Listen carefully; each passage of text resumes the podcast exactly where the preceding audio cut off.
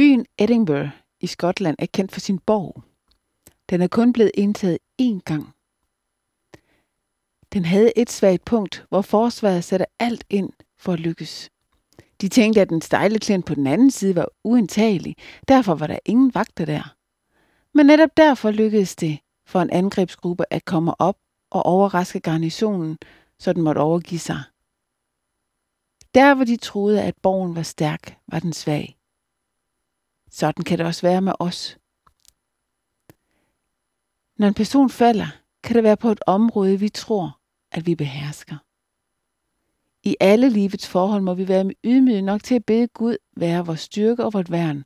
Bibelen siger, og når I må lide her en kort tid, vil al nådes Gud, som har kaldt jer til sin evige herlighed ved Kristus Jesus, selv udruste, støtte, styrke og grundfæste jer.